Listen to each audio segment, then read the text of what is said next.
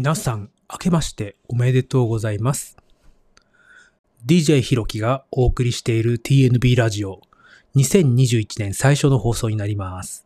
今年もよろしくお願いします。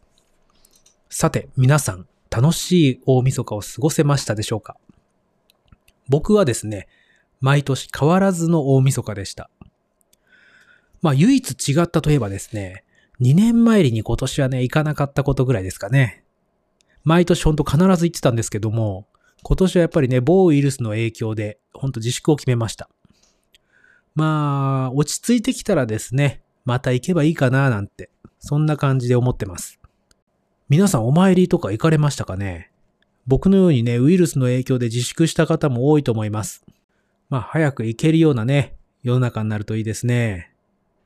さあ、今日のテーマなんですけども、今日はですね、お正月なんで、お正月のこうね、過ごし方とか、そういうのに関係あることからいきましょうか。一つ目。体型が気になる人の正月の過ごし方。二つ目。一年間の計画を立てましょう。ということね、二本立てで言ってみましょう。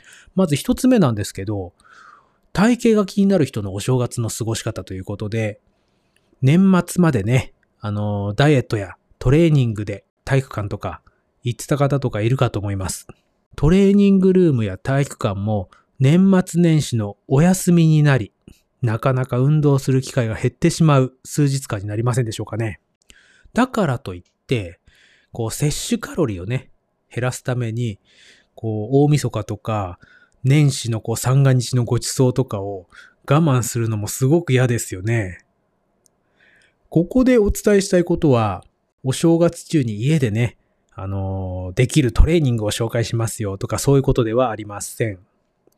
ちょっとしたね、思考を変えるだけっていう簡単なアイディアです。お盆とか正月っていうのは必ずね、長期的な休みになるんですよね。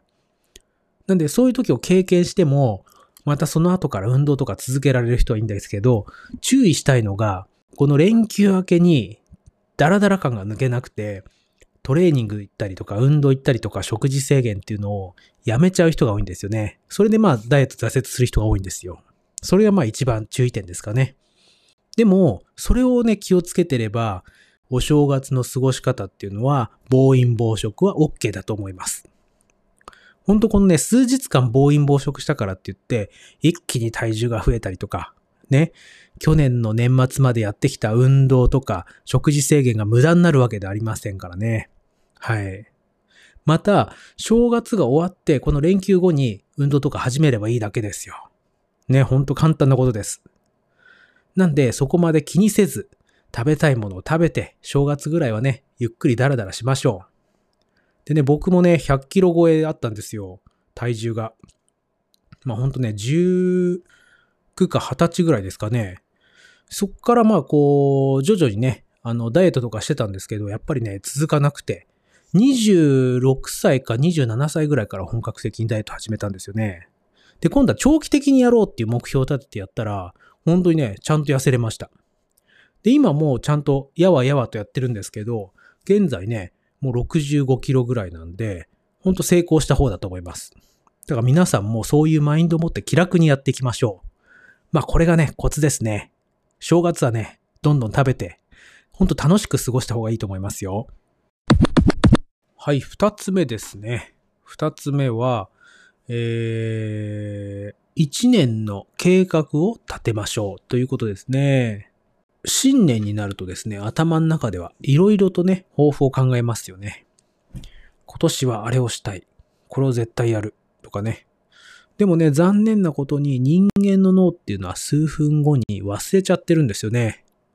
なんで、せっかくの抱負を記して実行するために、このアプリを紹介したいんですよね。それがですね、Notion というんですけども、無料のアプリになります。で、結構今ね、まあ世界的にもそうなんですけど、結構流行ってます。ちょっと前からね。僕ももう去年から使ってるんですけど、すごく便利ですね。で、この Notion っていうアプリケーションは一体何なのかと言いますと、ざっくり本当にわかりやすく言うと、クラウド型のメモアプリなんですよ。まあ、ご存知のエバーノートみたいな雰囲気だと思ってもらっていいと思うんです。で、まあ、それよりすごいのが、こう、階層分けがね、しっかりできるんですよね。一つのコンテンツに対して、その中のまたカテゴリーを分けて、その中にまた一つのカテゴリーを分けて、みたいな感じでできるんですよ。まあ、すごくね、わかりやすく作れて便利なんですよね。で、あと他にもデータベースっていう機能があって、まあ、いろんな情報が溜まってくると、過去のね、データをこう探すのって大変なんですよ。それをこう、絞って検索できると。まあそういう機能ですね。すごく便利です。で、まあ使い方は、こう、自分好みにカスタマイズできるんで、幅が本当に広いんですよね。だからまあ逆にそこが難しいってなる場合もあるんですけど、まあ YouTuber の方がね、YouTube 内でいろいろこう紹介している動画がありますんで、まあそれを見てやれば多分できると思います。で、今回は僕なりのね、計画の立て方を紹介しましょう。まずは最終的な目標を掲げます。これはね、こう、頭の中に思い描いた抱負のことですね。それをまあ一つ取り上げましょう。で、その抱負を達成するための過程を12個ぐらい、まあ12個でいいかな。12個考えましょう。1年間でやるんで。で、12ヶ月分考えます。そうしたら、その12個を今度はね、1ヶ月分にします。12個、まあこう、ブロックが並んだとしたら、その一つ一つを今度4つずつに分けます。ね、1つ目を4つに分けます。2つ目も4つに分けます。3つ目も4つに分けます。なぜかというと、1月は4週あるんで、1週間でやることっていうのを作れるから、1つのブロックを4週分の4個に分けます。そうすると、今度、1週間ごとのね、やる、達成する目標ができるわけですよね。4個。今週はこれ。来週はこれを達成する。再来週はこれをやる。4週目はこれをやる。そうすると1ヶ月の目標が達成できるわけです。そうすると2つ目のブロックに行って、1週目はこれ。2週目はこれってなっていくわけですよ。で、それを最後までやると、1年間の目標を達成できると。まあ、こういう仕組みなんですよね。で、その1週間のものをさらに、まあ、1日ごとにまとめる。まあ7、7個分に分けるということですよね。そうすると、まあ、より効率よくできますかね。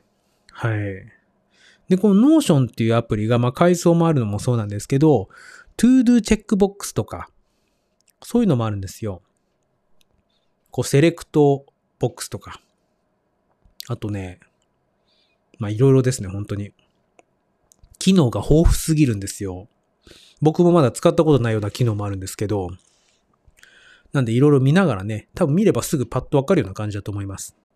で、こういうアプリっていうのはね、思い立ってね、すぐできるもんじゃないと思うんですよね。でも、何かやらなきゃとか、今年こそは絶対これをやらなきゃダメなんだっていうね、自分のこの抱負とか目標がある人っていうのは、ぜひやってみてほしいと思います。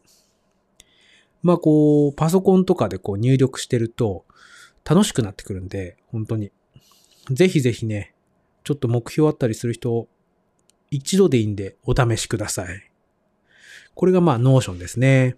はい。どうだったでしょうか？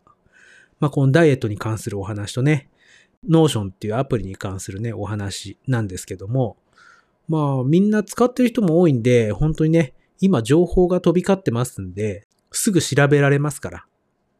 うん。本当に気軽にダウンロードしてやってみてほしいと思います。あのー、まあ、パソコンでやるのがね、本当おすすめだと思いますよ。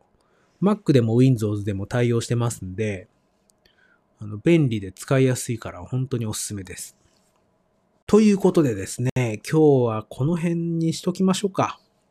ちょっとね、今日は長くなったかもしれませんね。まあ、お正月なんでね、みんなダラダラ聞いてください。まあ、どうせ暇だと思うからね。うん。まあ、僕もね、あの、暇になるかと思いきや、お正月は三が日ともお仕事になりました。